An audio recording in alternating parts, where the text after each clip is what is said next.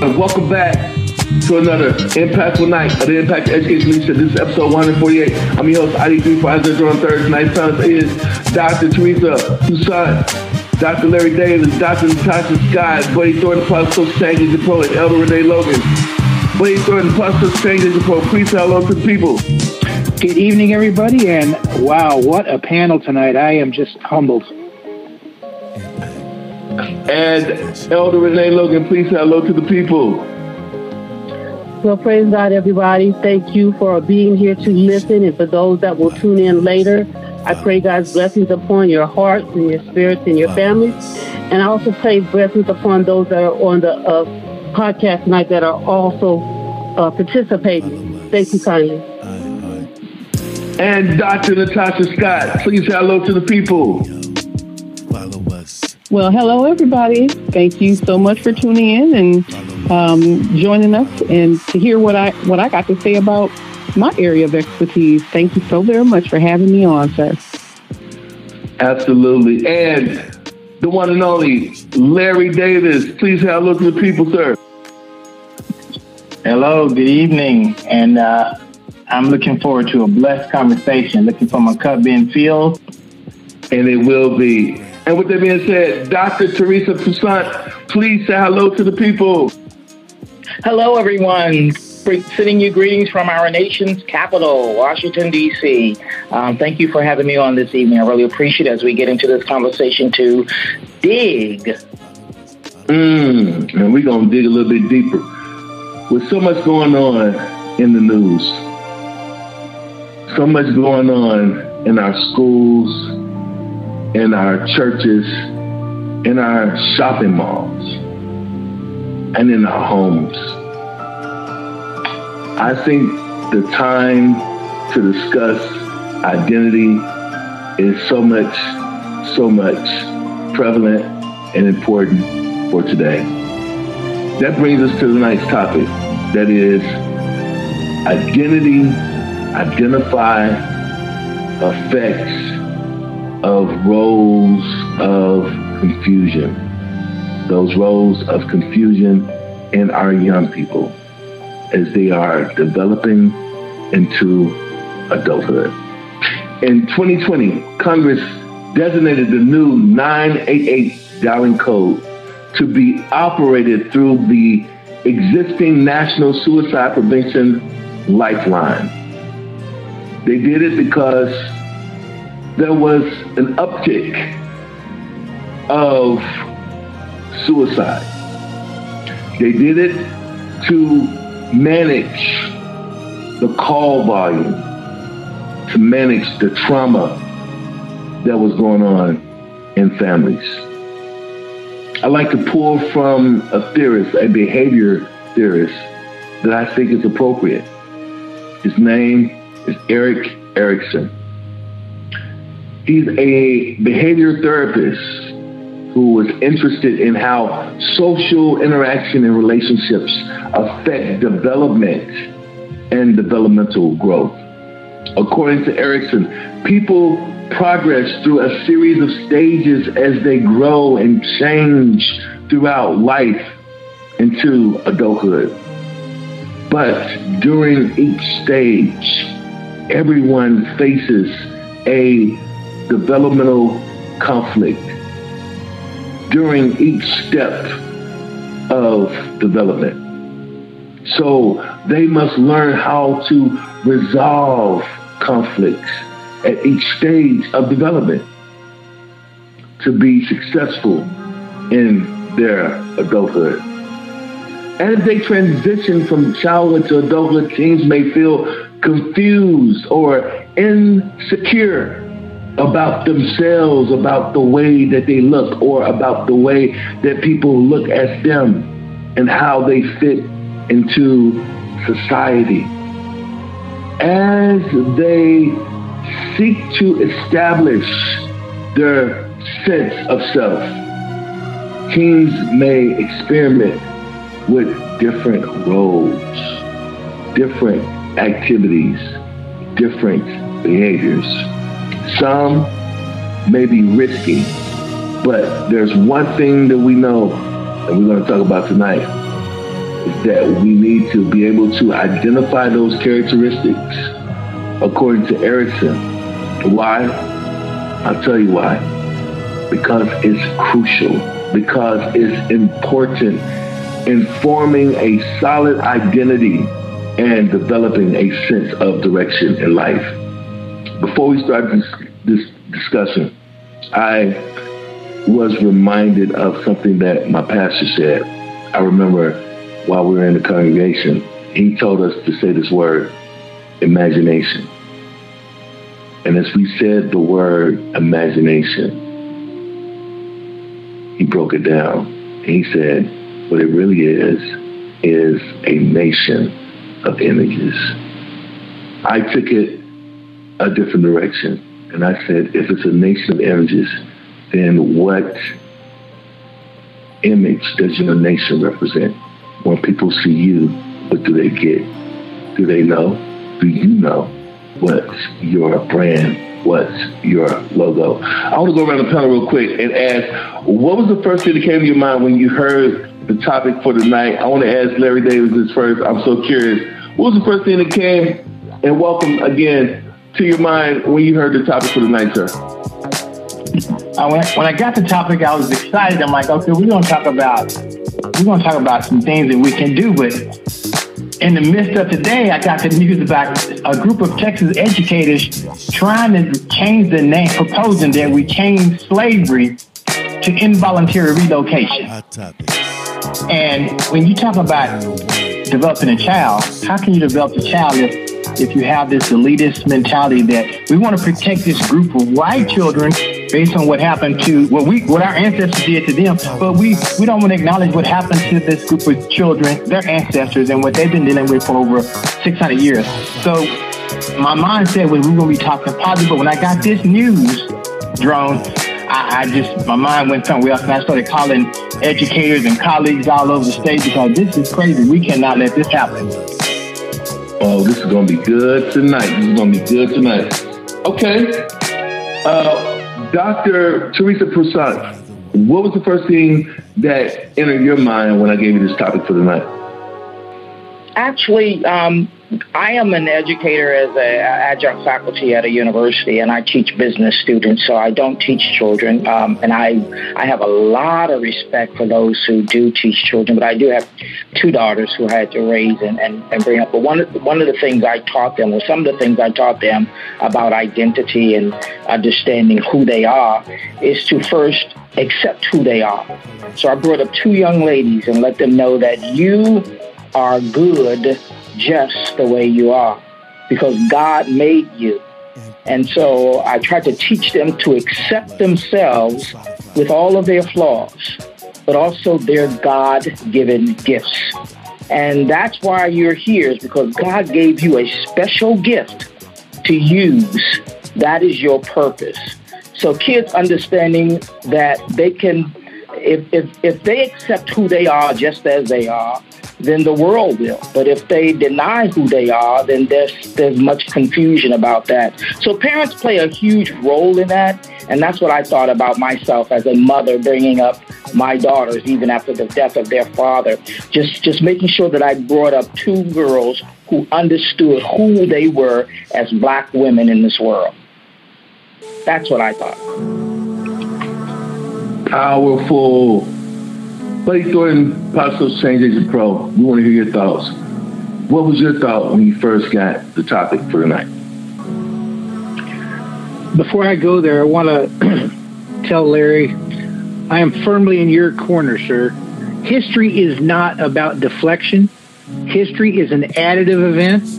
You have to take the reality that you know, and then you have to take the reality that you discover, but you cannot deny, deflect, or try to change the reality, because millions of people, right or wrong, are affected by that choice. And that is a disgusting thing that educators are doing if they're trying to do what you have related to us, which I feel shamed about, very shamed about.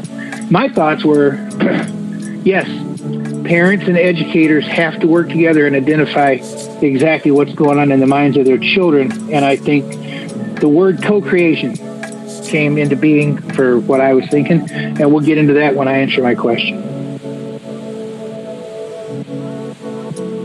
Great. And thank you for responding to Larry Davis, because the Lord knows I wanted to bring in locus of control, but I know the conversation is just starting and it's just brewing, and that's why I need to go to Elder Renee Logan next. What was the first, and I know you had many, but what was one of the thoughts that entered your mind when you got this topic for the night? Thank you, Brother Isaiah, Brother Drone. Like he said, probably several things, but what I look at is I took some classes for psychotherapy and stuff, and some of these things these people say. But the bottom line is, honestly, it's like, how do we get them back to the real life? Because they're being exposed to so much that's not helping them. It's hindering them for growing up. But you have children raising children. So there's a breakdown. And at this point right now, I'm just wondering what really is going on as far as the effects of the roles of confusion for the children, because a lot of their parents may be still in confusion. Thank you. Thank you. And last but not least, Dr. Scott, Natasha Scott, what was the thoughts that came to your mind when you got this topic for tonight? Well, when I got this topic, I looked at it from a different perspective. I looked at it from the lens of my scholars with special needs. So we have many kiddos that either diagnosed or undiagnosed with one disability or another.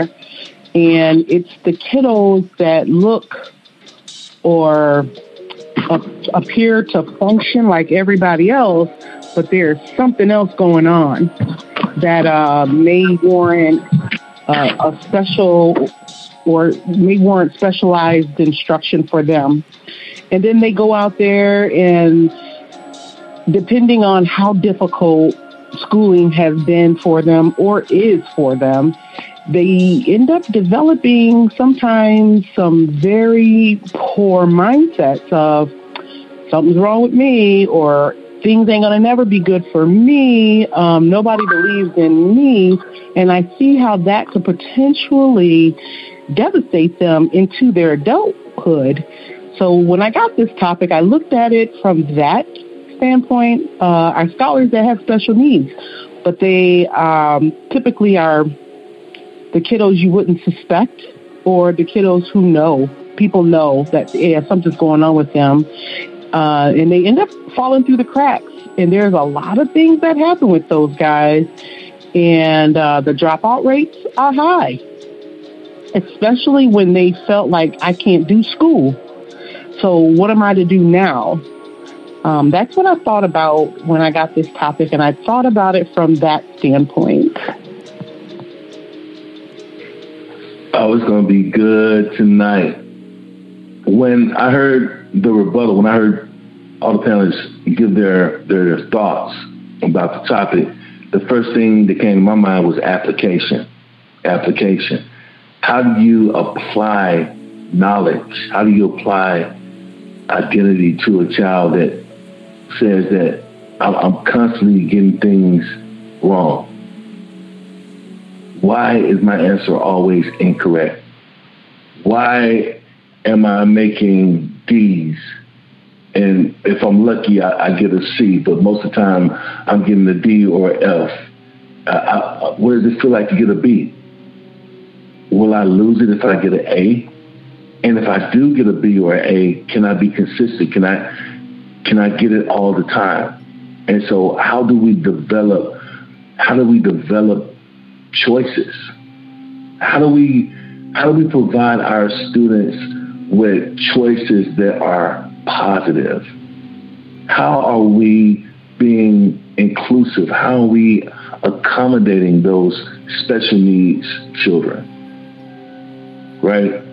So with this repetition, with these scars, and scars are not just with our students, let's face it, with everything that's been going on in education, our educators are scarred. Our educators are bleeding while leading. So let me go to Elder Renee Logan. Let me ask you a question. What effects are you seeing in education as it relates to family members that have been affected by the lack of compassion from educators? What are your thoughts? Wow, Brother Drone, that's a very powerful question for me to respond to. And I see things like almost like an eternal circle, something that's consistently going on and never broken. And like you said, you have the educators that are broken, trying to teach children. But the agony of it all is most classrooms are overpopulated with children with not enough people to help or assist the teacher. And because of that, those, as she spoke of, with special needs get lost or get labeled that's not even really true. But once they're told they're stupid or they can't learn, they begin to go into a shell. And if there's not someone there to help bring them back out, then again, like she said, you'll lose the child. But a teacher with a classroom that's got 40 children in it, and it's one teacher and not a teacher assistant or a teacher's aide or a couple of them, it makes it real challenging. And then when the parent comes in and the parent's not quite learned because they didn't finish school, now you got another fire or vicious circle going. So you're trying to make circles blend where there can be progress and process in order for each person, individual that's involved to be healed, made healthy, and grow. And there be no labeling. And that's the biggest thing we have among our children is so much labeling, where a lot of the children, they're not disabled as people think. They're just probably farther up than what people are expecting, and they don't know how to identify it. Again, there's no pun on nobody about that, because it's not been something that we were taught to look for. And so at that point right now, that's what I'll say. It's really heartbreaking to see the children that are being identified with so-called disabilities without ever really taking an opportunity to have them, I don't want to say tested, but observed in a way to see what's more important to the child. Maybe the child will excel in one area better than another, but they're not getting accolades for what they can do well.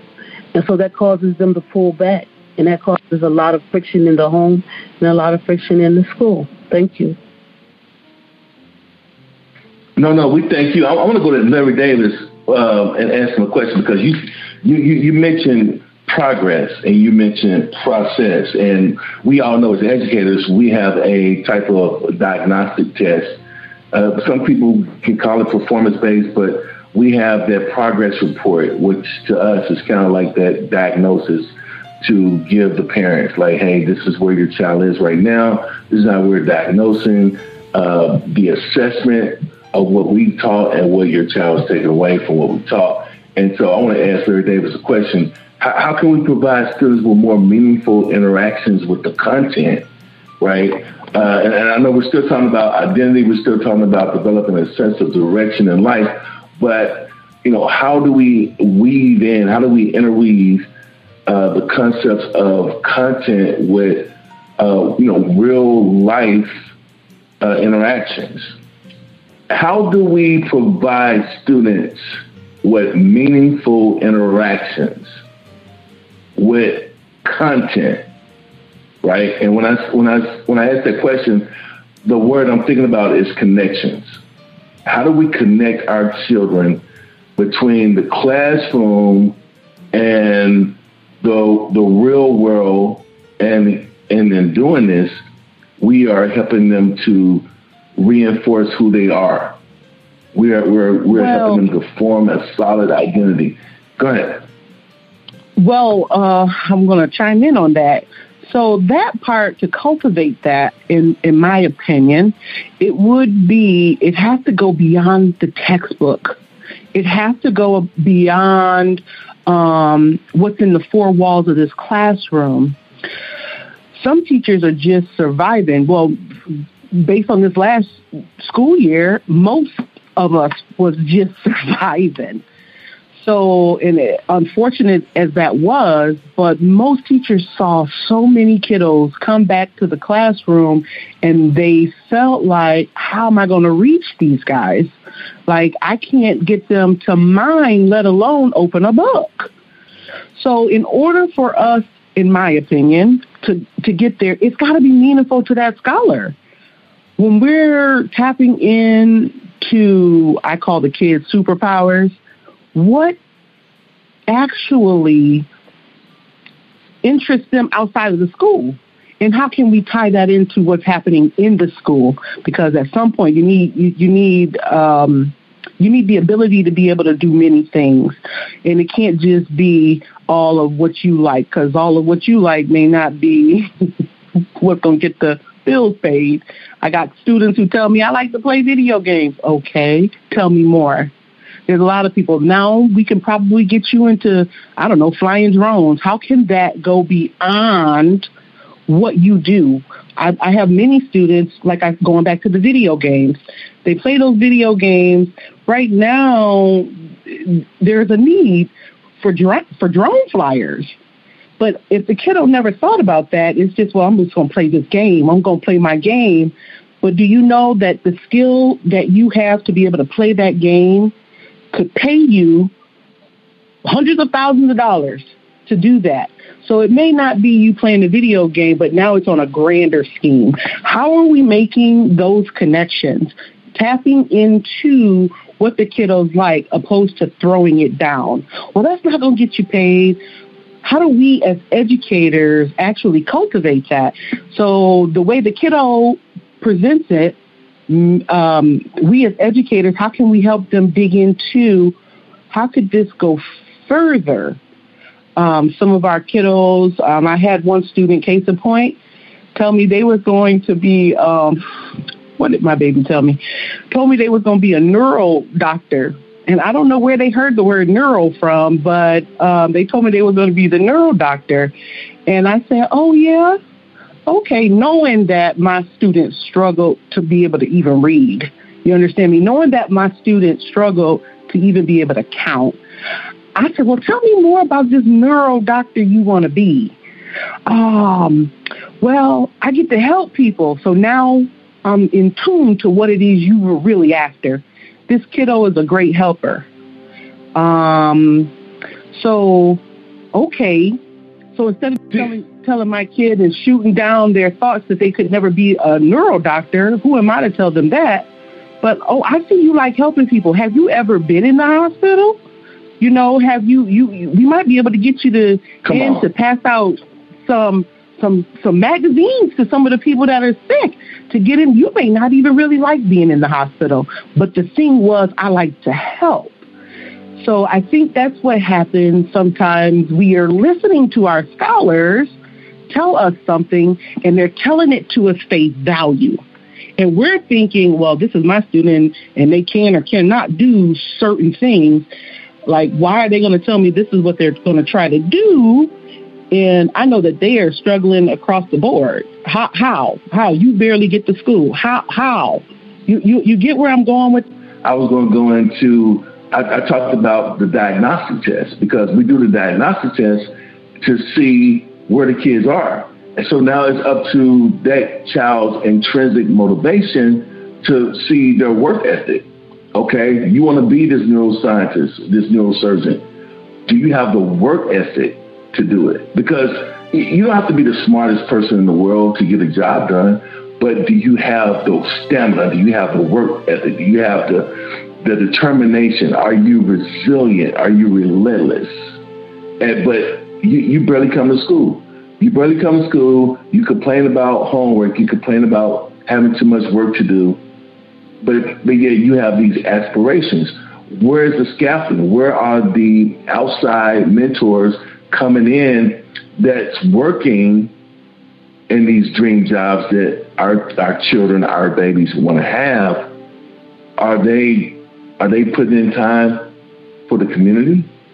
Are they giving community involvement? They used to, and that would help, especially our middle school students, where that identity crisis is at its apex, where that roles of confusion is at its apex. I believe that's one of the most vital places, but we often see it with college readiness in high school. We need you guys to be there for our young scholars in middle school, even in elementary school, showing them, role modeling to them, demonstrating to them what it looks like. But anyway, the panel's still open. Who wants to take the next? Thank you so much, Dr. Scott. Well, I also want to add to that about that, even with our kiddos that are in elementary. So it starts young, the foundational stages of what we are imparting into our scholars. What are we imparting into our future? If the kiddos at a young age feel like they're defeated, and I've had them as young as kindergarten, telling me that they are not going to do it and they can't do it. And it's like, baby, you just began to live. Where did you get that from? That you can't do something, that you won't make it. Where did that come from? And those are those outside forces that we as educators talk about, that's out of our locus of control, right? So when my babies come to me, I am imparting life into my kiddos. If you feel like you're going to conquer the world, let me show you what is going to go into trying to do that. And then we're going to cultivate what you can do. But that whole thing that you're talking about, brother, it stems way, way deep on where our kiddos see themselves. And right now, with so many voices around them, as young as preschool even, so many voices around them, they're hearing things, and what we don't think our kids see and hear, they actually do see and hear. And how they're perceiving those things also goes into their identity. Well, my brother didn't make it, or my sister didn't make it, or my family's always in trouble, or they are always in trouble. I'm going to be in trouble. So those are a lot of things, like I said, and we as educators feel like, well, that is out of our locus of control, but what is in my locus of control is to speak life. What is in my locus of control is to point you in a direction that you thrive in. That is in my locus of control, sir. And I've been an educator for about 20 years now, and to God be the glory is all I can tell you, because I could have been one of those children where I could have been lost based on some bad apple teachers that I had.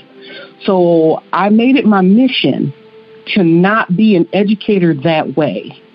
I had some bad apple teachers, and at the beginning stages, really, they were bad apples. But I had a mama that believed in me and cultivated what Tasha could do. Yeah, I was a different type of a learner. I saw things differently. I needed to perform things in a different manner, but we still got to the same end result. And I'm sorry, I don't want to take up the time, but now, honey, I'm in my element when I'm talking about the children in which we educate that I've had, where it was, had I not had a mama that believed in me and some teachers who believed in me, it drowned out the loud noise of the teachers who didn't. And I'm here to say, to God be the glory, I'm Dr. Scott, but if I had to listen to some of the negative comments that were said to me at the early stages, the fire that could have been put out, what about that identity? What about that? I could have been stuck saying, I'm never going to go, I'm not going to do. I could have been that. But God had a better plan for me, and I'm walking in my purpose now. Ooh, listen, this is fire. This is fire. I can feel the panelists on the edge of their seat.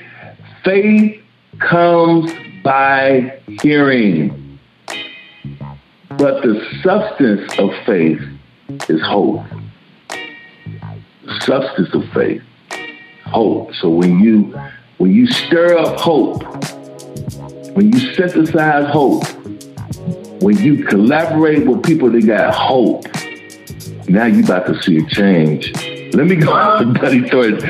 I'm shocked. We're doing a lot already. But what do we need to work on to get things together as it relates to helping build the strength of our young people, and to take the time to help our young people cultivate on different levels,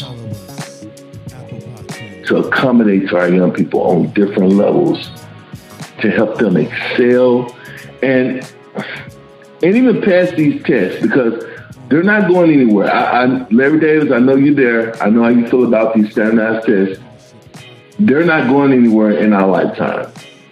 So we're going to have to just bite the bullet and find ways to get our students to excel when they take these tests. Buddy Thornton, what's your thoughts, sir? Talk about it.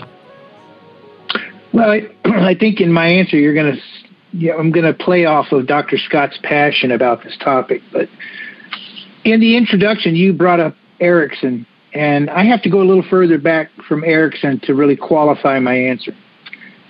Piaget, at the turn of from the 19th to the 20th century, was doing studies, and he identified three different things that are very apropos to how we arrive at confusion, especially as a teenager. Children create and understand agency, how other people affect the environment besides themselves, sometime between the ages of 2 and 6, depending on how active their environment is. Then they start picking up the concepts of reasoning. Inductive reasoning is between ages 7 and 8. And that's because they're discovering the world. They see it, and then they try to apply it to everything around them, which does lead to some confusion when, especially like a minority child runs into a white child for the very first time, and the white child does not treat them in a good manner. What is that minority child supposed to think, other than that all white people are going to treat them that way? That's an example of what Piaget observed in that age group.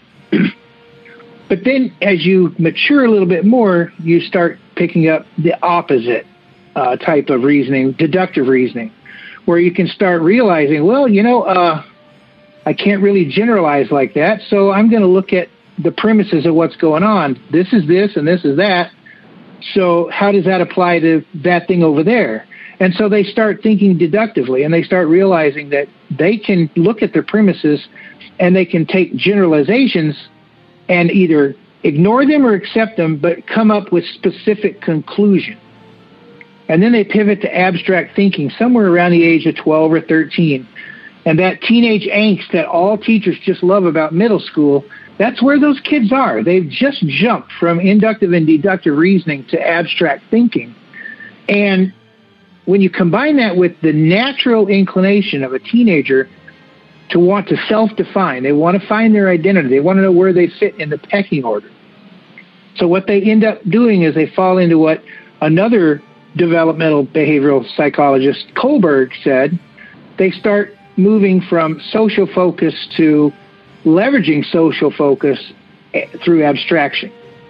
Their identity needs abstraction to really formulate over time. They can't really get there unless they do that, which takes us back to what you brought up, Erikson.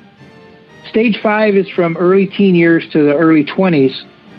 And the biggest conflict, the biggest problem that these kids face is they want to socialize above all else. So we have what is known as social integration conflict. How do they socialize and yet still integrate all of the conflicting interests that are going to be thrown at them through their developing years, as through junior high school, middle school, however you want to label it, high school, and perhaps the early years of college. And as they learn how to integrate their socialization into all of those other conflicting interests, that's how they mature. They need the conflict and they need the confusion to actually drive stressors that will allow them to learn how to adapt, have the ability to cope, and then they find an area that we call abstraction and concrete synthesis. They need to think abstractly, how does this apply to me and not anybody else? Or how does this apply to everybody else and not me? Or maybe am I included in that group? And so you asked a question. How do parents, educational leaders, educational teachers, the societies that we depend on to educate our children, get through that curve with these children? Well, how about, first of all, they need to take the job. I'm a parent coach, and I run into a lot of people who just, they don't accept that that's their job. They think it's everybody else's job to help their children develop. They brought them into the world. Hey, they're here. They're not my problem anymore. And that's sad, because there are people like Dr. Scott's mother who are completely the opposite. They understand they need to be involved. So you have to observe the development of the child. That's the number one thing, because if you don't observe where they are and you don't pay attention to what the mistakes are and what the good things are, you can't communicate with them. And then you need to ask them, what's exactly in your mind? Then you can formulate a plan based on their body of work, what you've observed over time, and their passions, what they want, what they love. And you need to accentuate what emerges. You need to really play on what they believe is passionate. Yes, there are standardized things we have to do. That's a given. But above the standardized minimum, we need to accentuate what emerges as their passion, as their strengths. And we need to stop chasing what's just not there. If a child is not going to get to a certain place, find out what they're passionate about and do everything in your God-given power to get them where they are passionate about, because that's where their locus of control and their intrinsic motivation is focused. That's maximizing the potential within the child instead of trying to make all of the children average, which is what our educational institution is designed to do. They make every child just an average child, and that's their goal. Let the superstars rise above the rest, because we can't slow them down. But everyone else, they're just in the muck. And the last thing I want to add is, these are children, but they're developing human beings.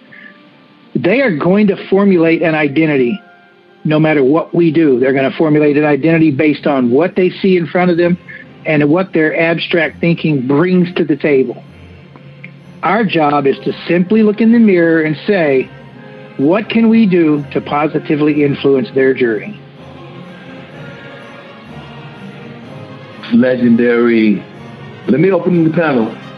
Oh my God, we almost got time. I still want to open the panel. Let me open the panel with this question.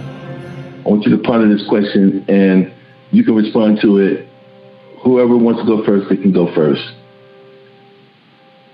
When you see the child, what does that mean to you? When you see the future of a child and their possibilities, what does that mean to you? If you can describe it in a few words, perfect.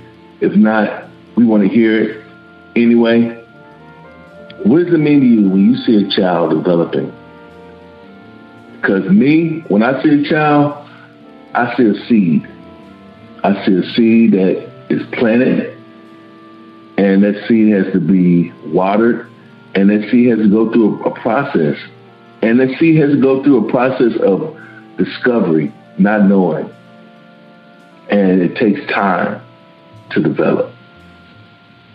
And as that seed is growing through the dirt and breaking through the dirt, it's entering into a totally new environment, and it starts all over again.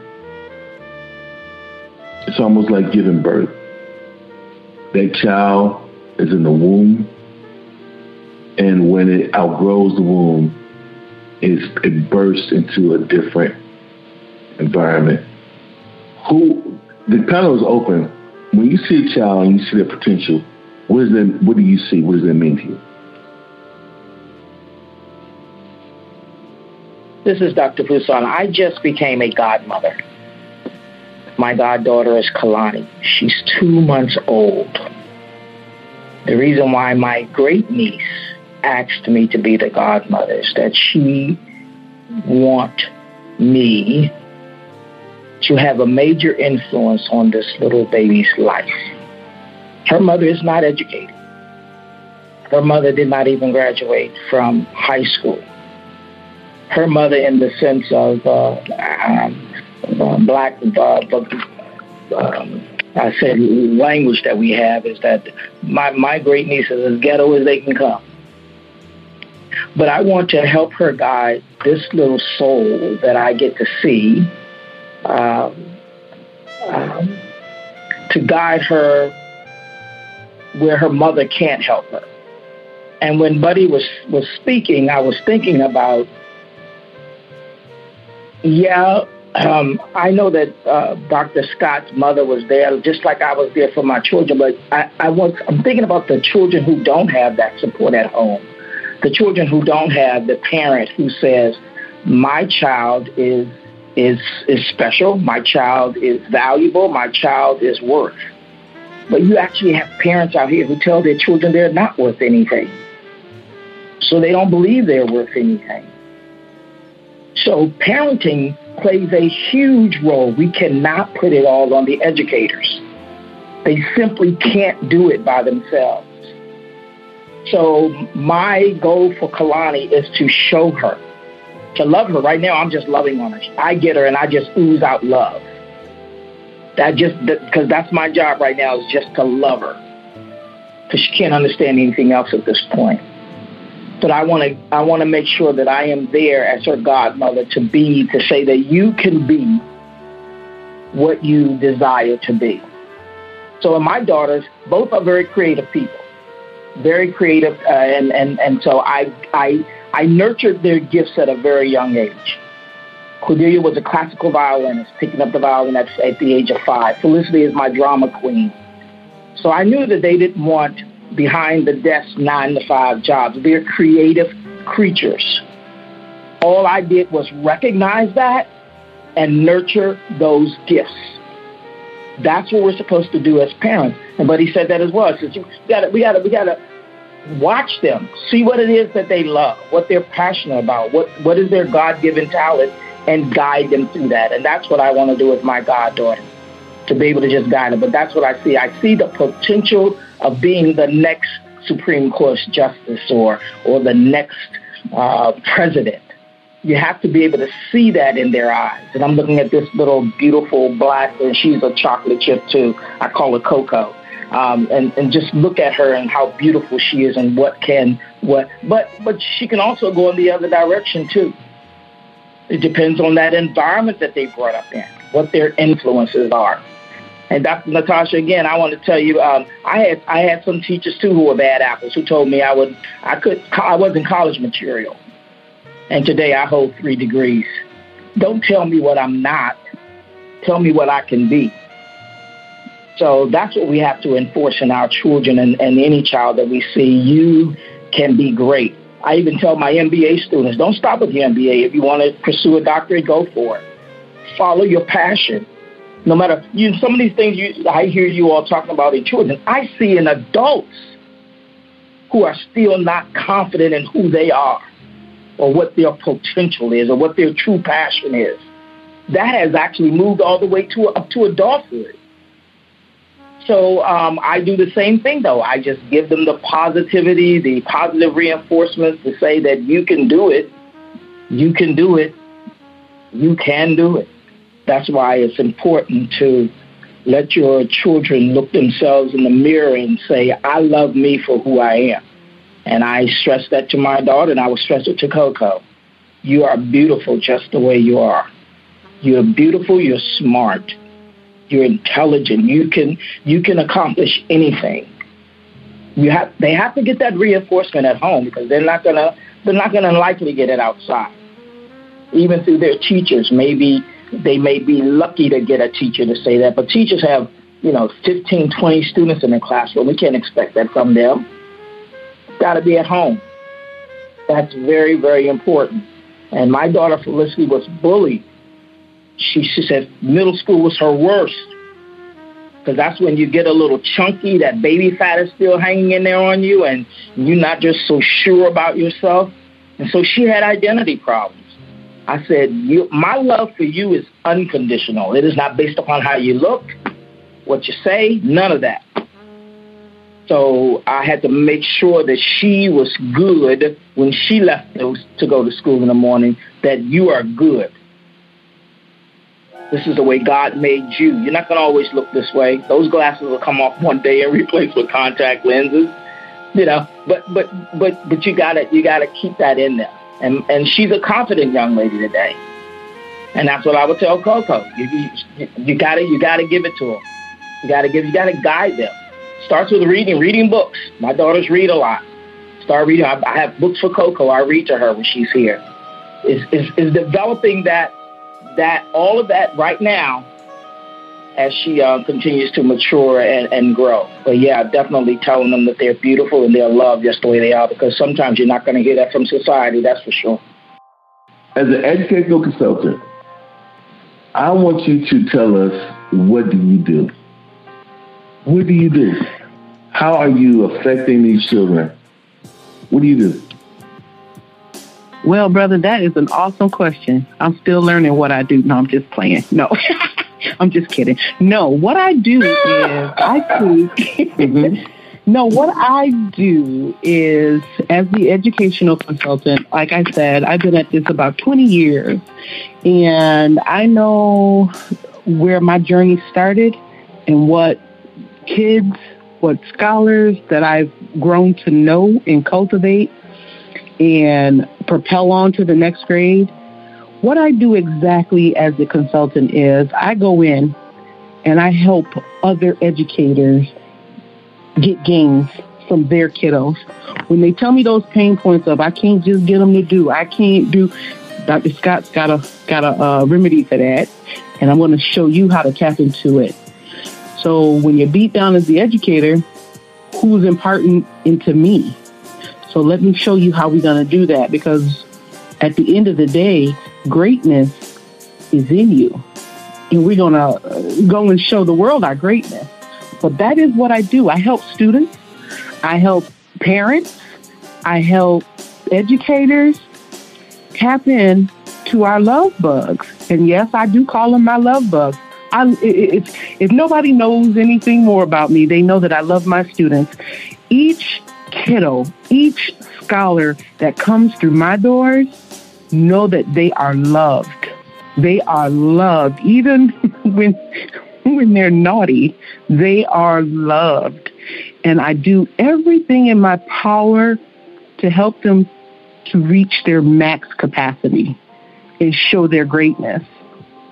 But as a consultant, I go in and try to help teachers see their greatness. Because it's hard when you get that one kiddo or two or three, that's like a conundrum to you. It's like, you know, and I always hear it, well, I'm typically good with the kids, but this one over here, well, let's see what we can tap into so you can see where your greatness is with this kiddo. Some of our kids are hard nuts to crack for whatever the case may be. So much trauma, depending on where they fall at on the developmental scale. Our babies, it's really hard to do any wrong in my little kinder's eyes. But by 3rd, 4th, 5th, 6th grade, they're looking at you with the side eye. By high school, dude, don't come for me, because I ain't come for you. And God only knows what they've been through by the time they get to high school. So as a consultant, that is what I do. I go in and help families. I go in and help those parents how they can impart into their child's life, especially if they have a child that has a disability. That's hard. When I talk to my parents that have children that have disabilities, it's difficult. So it's hard to go out. It's dependent on the disability. People are saying that you should just do this, and you should just. That's hard, because that parent is living with that child 24/7, 365 days a week. And when we get them at school, I don't know, these parents, I got a news flash. Regardless of how we see the parents, every day they are sending us the best they got. That's it, hands down. The parents are sending to school the best they got. And we as the educators have to take what they sent in and see how we can cultivate it, so we see more positive than the negative. And that's difficult for many educators especially when they're barren. Their cupboards are empty. Who's imparting to me? You know, there's one more test I got to give. There's one more meeting I got to go to. There's more papers I got to grade. Who's imparting to me? Let alone, I got to take care of my family and I got to take care of my kids. That's a lot on the educator. But we still got to show up for those 25, 30 babies that look at us every single day that they come to that school. So in a nutshell, as the educator, I help others pull out their greatness. Greatness was pulled out of me, and I go and show others how to tap into their greatness, especially when you feel like it's gone. Like, there's nothing great here. Oh, I beg to differ. There's greatness there. We're going to tap into that greatness because greatness is in you. And that's what I tell each one of my babies. Every day, greatness is in you. Any kiddo that had Dr. Scott as a teacher will tell you, greatness is in me. And that's right, it is. And greatness is in our educators. Greatness is in our parents. Greatness is in our society. We got to tap into it. But when that negative voice have drowned out the greatness, you begin to believe the lie. So Dr. Poussaint, I think it is, you said, when she was talking about it can't just be the teacher, it's got to be the parent, but that parent is sending us the best they got. But that teacher also needs to pick up where the parent can't. And we as educators, we hope, if we're really good, we hope that the voice that our students hear is the positive one we're given, the loudest. Because it's real easy to hear that negative voice the loudest. Because as a parent, even being a parent, putting into their children, sometimes the kids, for whatever reason, that you're not the loudest voice they hear. And as Dr. Poussaint said, middle school was terrible for her daughter. It was terrible. Those kids have no chill. Zero. Not even for us teachers. Talked about my shoes. I said, oh, no, you didn't talk about my shoes. I paid $29.95 at Ross. No, you didn't talk about my shoes. What you told us tonight is if we figure out a way to show intrinsic value in our babies, in our kids, in our students, in our scholars, they will mine for gold. They will dig. They will discover who they are. They will discover what their assignment is in this earth realm, whether they are educators, whether they are community leaders, whether they are entrepreneurs. They'll find it. That was rich. The news station did a segment on me this week. It was 3 news stations, Channel 5 in Dallas, Channel 11, Channel 8. I don't usually do this, but I didn't even know they were coming in there. And they came in the week before Father's Day. My students at the summer camp made cards, Father's Day cards for me and Father's Day posters. And they post them all over the room. So when this news station came in, they saw that. And I got them right here with me now. And it said, you know, number one, Dad, happy Father's Day, number one person. Sometimes as educators, we're the only positive role model that our babies are going to see. True. And it's so crucial because when we role model what, I'm not perfect, but when we role model what it should look like, I believe it really helps our children.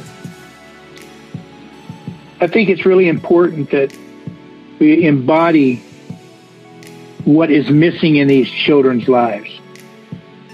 If they have it, they don't need it. But if they don't have it, we need to be there to provide it. Our mission with the nonprofit we work in is mentoring kids who don't have what they need to have.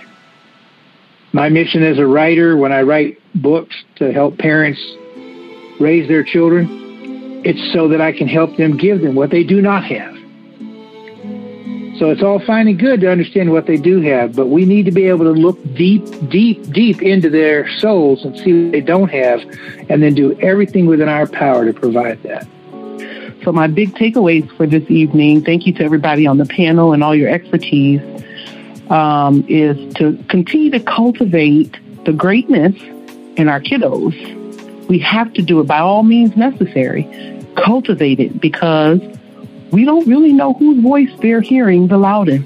We hope that it's our positive one that they are.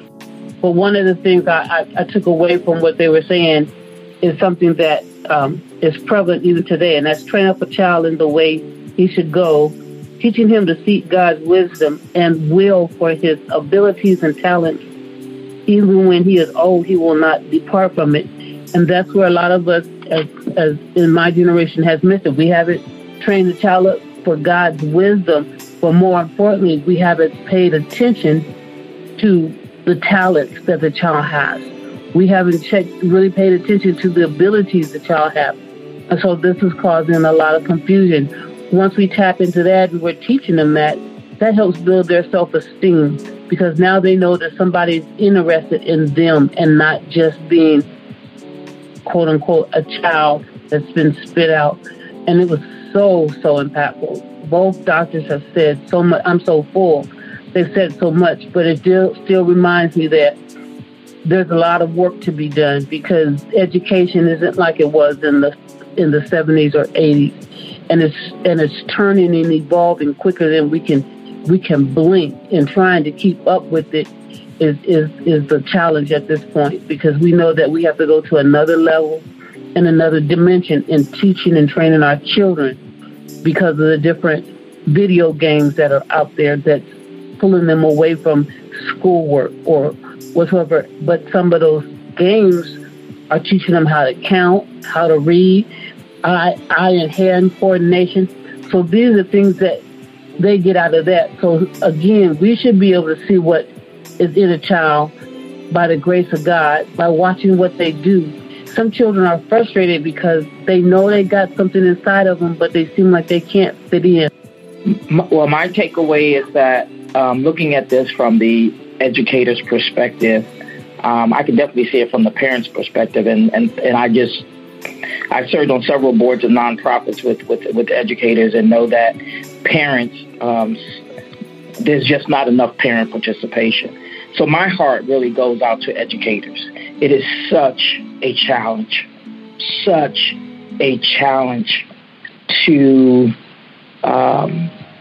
to be successful in doing this. I mean, I just don't see that it is impacting a lot of students. Okay, I can see it may be impacting a few, but what can be done on a grand scale to really impact students? I think that there's just way too much responsibility on teachers to do this, where the parent left off, per se. I would seek more of a partnership.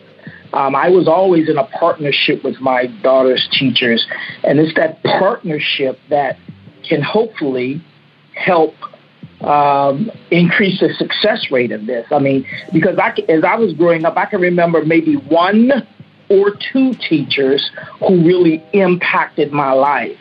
And but I had many teachers throughout my life, so it should have been more than that if I was getting a lot of influence. So I'm just saying that what I take away is that it is extremely challenging for educators, and my heart really goes out to them, because I know that they're trying to save every kid, and they're trying to do their level best to bring out the best in kids. But when you go into a classroom and you have some kid who may not be, quote unquote, labeled as special need. I remember I did some guest lecturing in the DC public schools, and I went into a classroom, and there was a mixture of students, and some of the students in there had learning disabilities. And so they're all lumped into one classroom. And I'm like, well, how do you really get to this kid, give this kid more of your attention than the other kids need. So I just see that as it is just a daunting challenge for educators. And that's what I got from this. Leadership Podcast. Follow us. Follow us.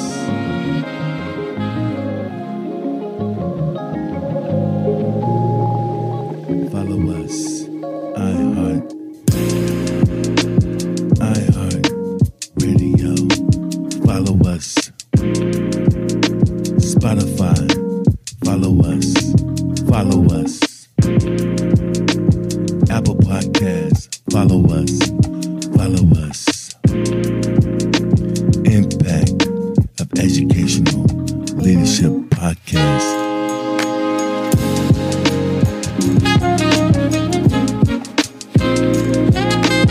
Facebook, Instagram,